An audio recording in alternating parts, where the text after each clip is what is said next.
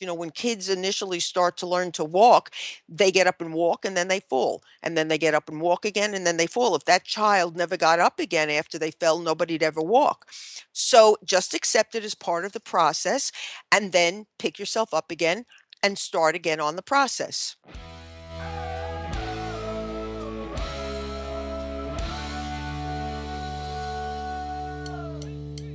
This week, Doctor Karen Sherman and I discuss how to effectively set goals for your marriage and follow through with them. Thanks for listening and stay tuned. You don't need a special occasion to give your spouse flowers. In fact, it's probably more special to get them flowers just because. If you're still not inspired, how about if we can save you ten dollars on your flower purchase at bloom nation dot com? Use the promo code GETHITCHED with B N ten at bloom nation dot com, a marketplace that connects you with your local florist wherever you reside in the country. Again, use the promo code GETHITCHED with B N ten at bloom nation dot com to save ten dollars when you want to surprise your spouse with flowers.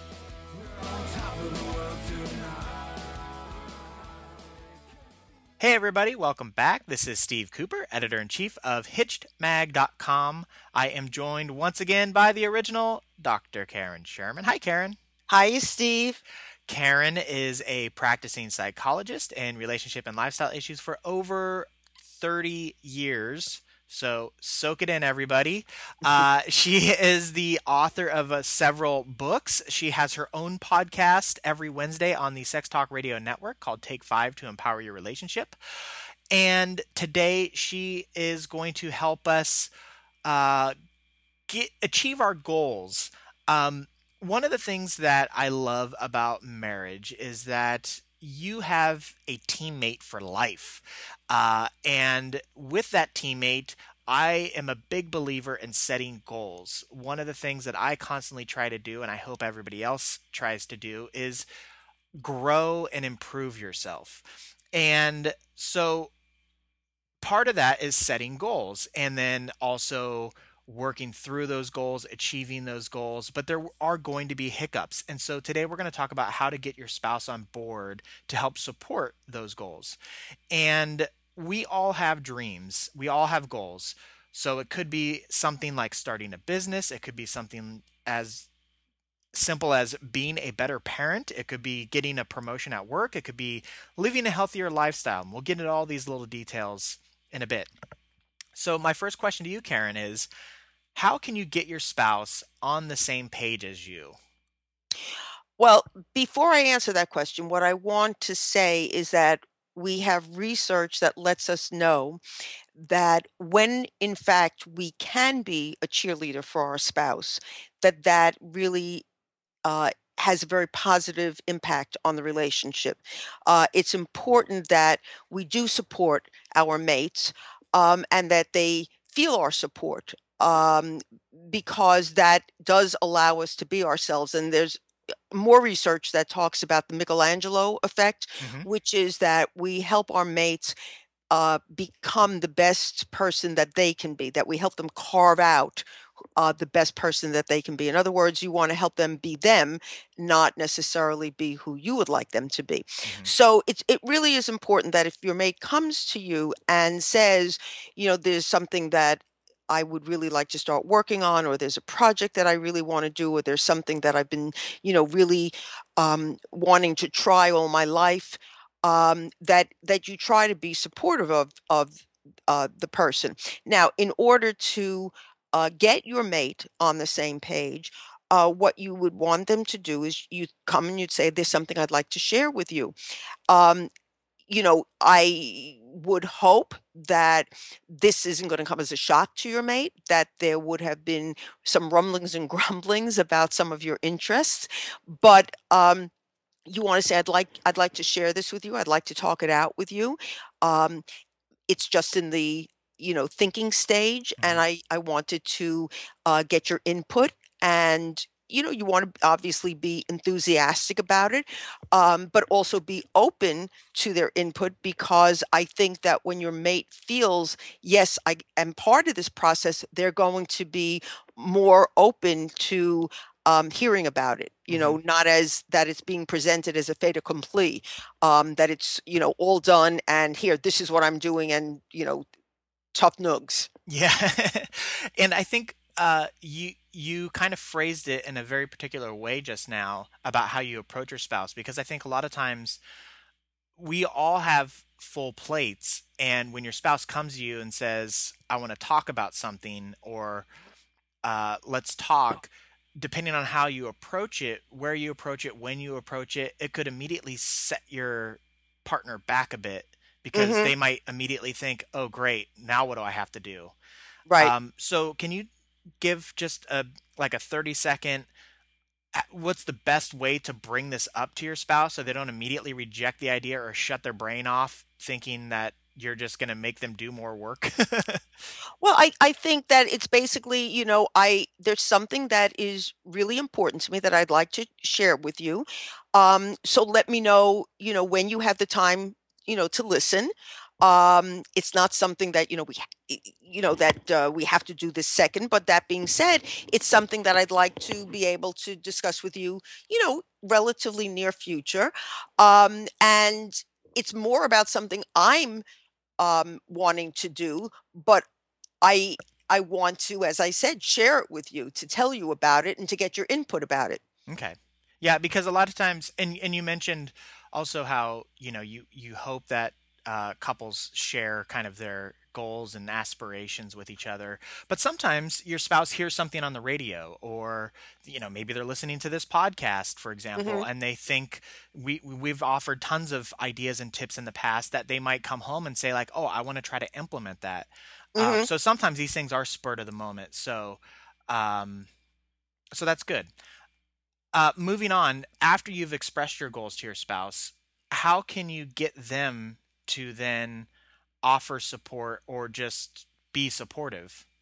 Well, I think the best thing to do is to say, you know, as I've thought about this, um, you know, I, I realize that um, it may actually require um, some assistance from you. So, so let me use an example. Okay. I think that that's probably the best way to do it.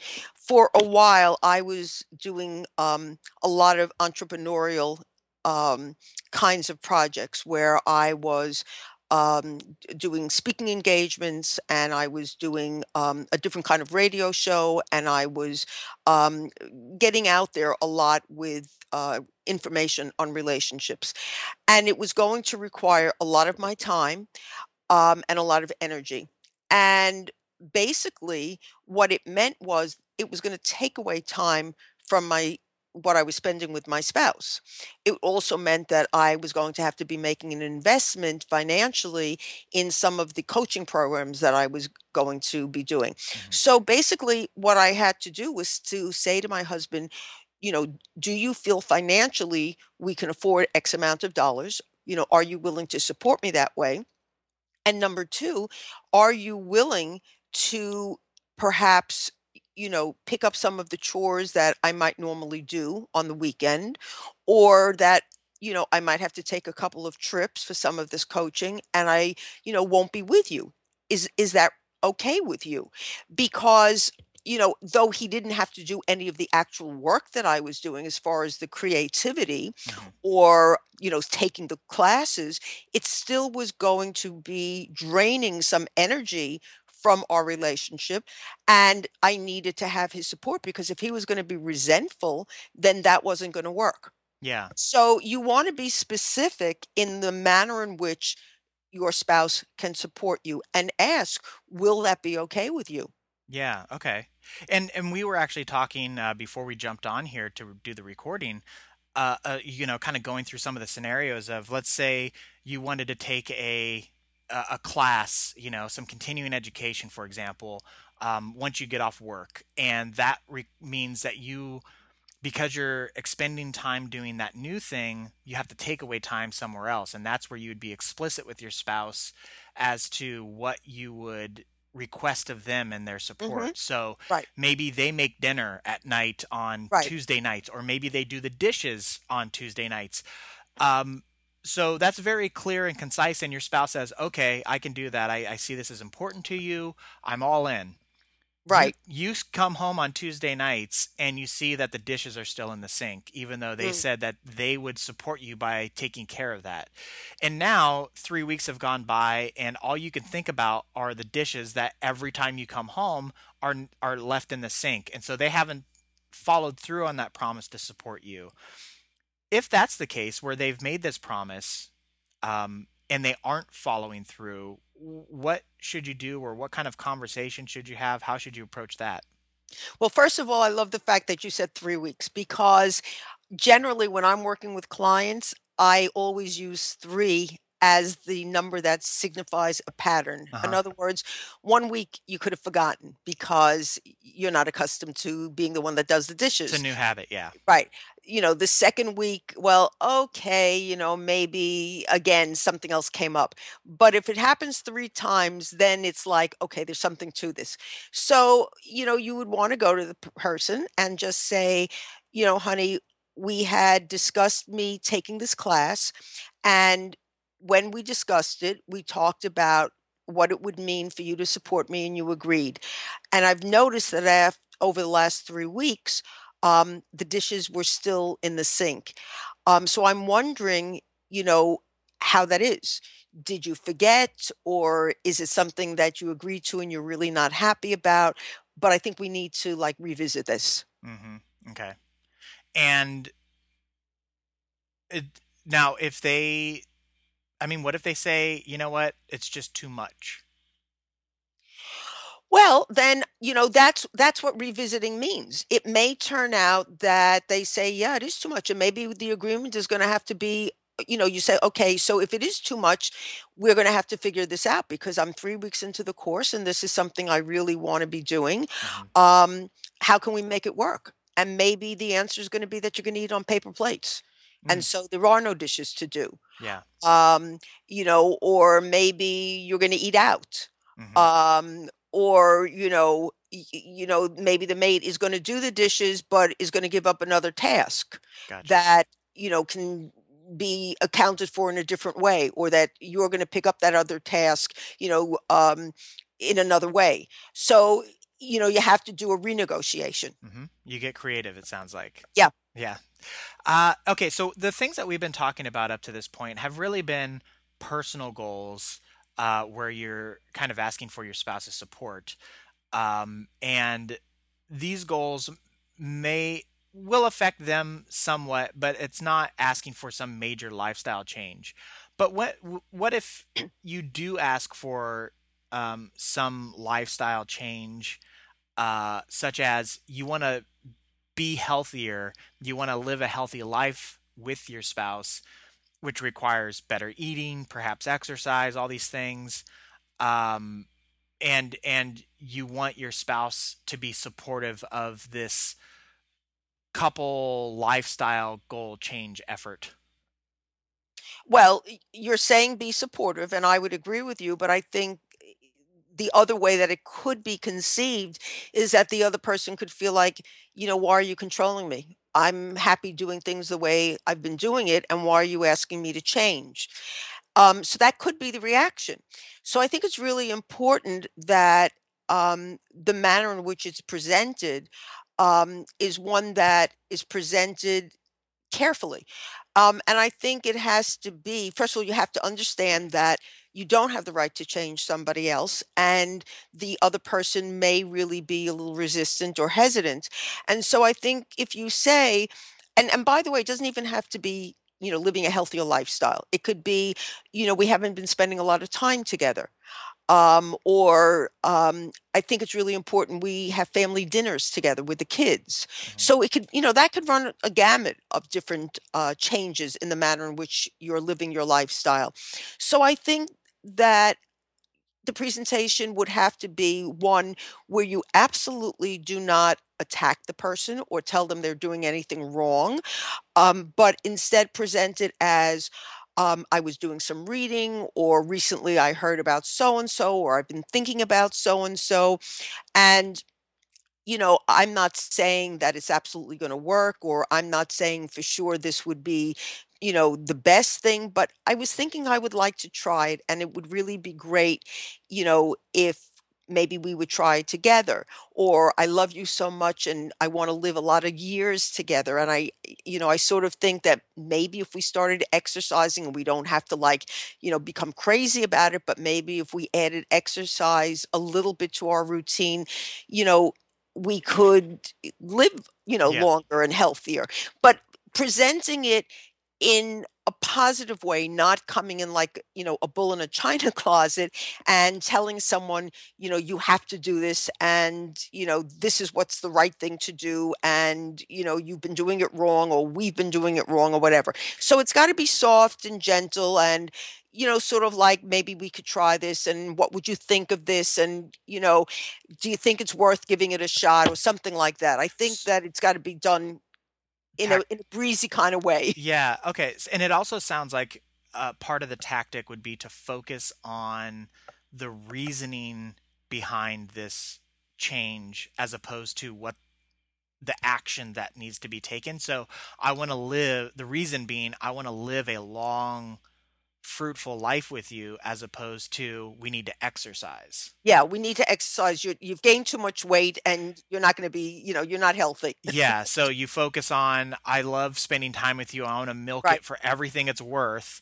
Right. Uh, what if we, you know, walked when we got home right. on Wednesdays so we could, you know, catch up on the week or whatever, or, right. you know, I, you know, I want to have a better relationship with our kids. Let's sit down and make sure we have a sit down meal Uh, right. at night, kind of. Okay. Right. Even if it's only for fifteen minutes, you know, from what I've been hearing, eating together as a family really ends up having these benefits later on in life. And I know that that's going to be hard to do, but even if we did it on, on the weekend for mm-hmm. a lunch or something, you know, do you, do you think it's worth giving it a try? Yeah. Uh, and life is one of those things where we know, we know a lot of the secrets to life. If you want to lose weight or be healthy, eat well and exercise. Everybody knows this. Mm-hmm. It is really hard to actually execute. And, you know, maybe you can execute for two weeks, three weeks, a month, six months. But doing it for the long term is difficult. And so how can couples make these changes stick uh, when they are starting them? Is, you know, we that's what we've been focusing on, but how can they maintain these things? Well, first of all, I think if you've got it going for six months, you're in good shape.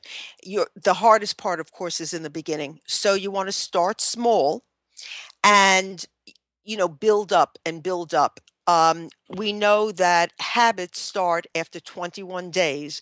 So if you can start small and build on it for twenty-one days, um, or the consistency of it, that is what's going to help to make it a habit.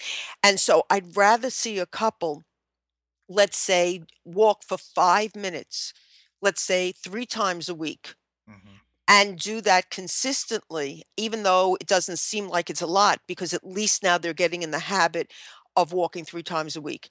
And then once they that, get that going, then increase it to ten minutes. Then once they have that going, maybe fifteen, and then maybe add another day. But start it small and just keep it going, just so that it becomes an actual habit. And the good thing about doing it together is that then you can encourage each other, because we do know that when you do things with a buddy, that that Um, helps, because you encourage each other. You know, mm-hmm. come on, it's, you know, oh, it's a little cold. Oh, come on, it's, it won't be so bad. Let's, and there's you know, probably, a, I was going to say, there's probably a little bit of uh, a level of accountability uh-huh. that you have in that as well. Yeah, yeah. So that would be the way to start a habit going. Okay. And and one of the things that I love about what you just said is you're putting yourself in a position to succeed. So you're yes. not saying uh, using the exercise, for example, you're not saying I have to become a CrossFit champion in week one. You're just saying, let me lace up the shoes and go on a walk for five minutes. Absolutely. Because if you do the other, if you set your goals too big and too intense, that is a sure formula for failure. Mm-hmm. And I, th- yes. And so it's just uh, to your point, you need to get into a habit which requires you to repeat something for twenty-one days. Mm-hmm. Uh, and then that habit then becomes solidified as part of that lifestyle change. So if you want exercise to be a habit, just get in the habit of doing some exercise. It doesn't have to be the ultimate exercise regimen at the very beginning. Correct. You can build up to that. And it doesn't even have to be within that first twenty-one days. It just, you just need to get into the habit of doing something for those twenty-one days. Correct. Correct. Perfect. Um, awesome. This is, this was actually really helpful. Uh, not that I'm surprised by that, of course. uh, was there anything else that you would like to add? Well, the only other thing I would add is that very often change does not occur in a constant, straight up, um, direction. I'm trying to think about how to say it. You know, if you were, if we were visual, I could just use my hand. Change is often a spiral where you go up and then you slip down a little bit and you go up and you slip down a little bit. Mm-hmm. So expect that there's going to be some backsliding. And when that happens, not if, when it happens, don't give up everything and say, oh, forget it, you know, I, I screwed up and now, you know, I've just lost all, you know, progress that I've made. No, you've had a slip. Mm-hmm. So accept the slip, accept it as part of the learning process. You know, when kids initially start to learn to walk, they get up and walk and then they fall. And then they get up and walk again and then they fall. If that child never got up again after they fell, nobody'd ever walk. Mm-hmm. So just accept it as part of the process and then pick yourself up again and start again on the process. And I think sometimes it helps to go back to some of the basics that were, um, particularly if you're getting frustrated, um, you know, let's sticking with the exercise. If you start building your exercise up and you get to this point where it's really hard and it's to that point where uh, you are not doing it because you know that it's going to be painful uh, to do it, step back to toward more where you were in the beginning where it was easier for you to get going. Yes. Just to keep that habit going as opposed to, well, shit, I can't lift this stuff anymore. Right. I, I'm not getting right. out of bed today. Right. You know? And the nice thing about doing it with your mate is for your mate to then say, that was great. You did a good job. Look at us. You know, we did this, we did that. Because aside from accountability, you're also reinforcing each other mm-hmm. and, you know, making each other feel good and giving each other support that way. Yeah. Being a cheerleader can be very powerful. Yes, absolutely. Yeah. Uh, well, this was fantastic, Karen. Uh, we will use that last point to button this up. So thank you so much for your time. It's always appreciated. Thank you, Steve. Uh, I want to remind everyone that you have been listening to Doctor Karen Sherman, who is a practicing psychologist in relationship and lifestyle issues for over thirty years. She is the author of Mindfulness and the Art of Choice Transform Your Life. Karen is also the co-author of Marriage Magic: Find It, Keep It, Make It Last. And uh, you can get that information at her website, dr karen sherman dot com. And if you did not know this, we actually have a bookstore on our website, on our homepage, hitched mag dot com. Click on there and you can find Karen's books in there.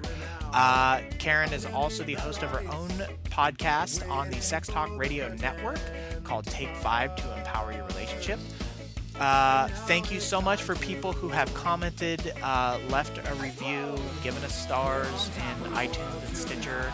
Um, and if you like what you hear, go ahead and share it with somebody. Let them know as well. It's always appreciated, uh, and uh, we thank you for your support. So one last time, thank you so much, Karen. Thank you, Steve. All right, that's going to do it. Take care, everybody. We're on top of the world too.